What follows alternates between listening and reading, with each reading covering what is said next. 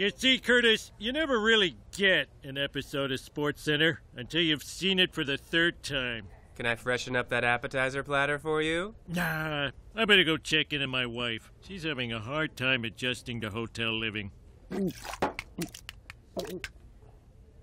Just let me clean.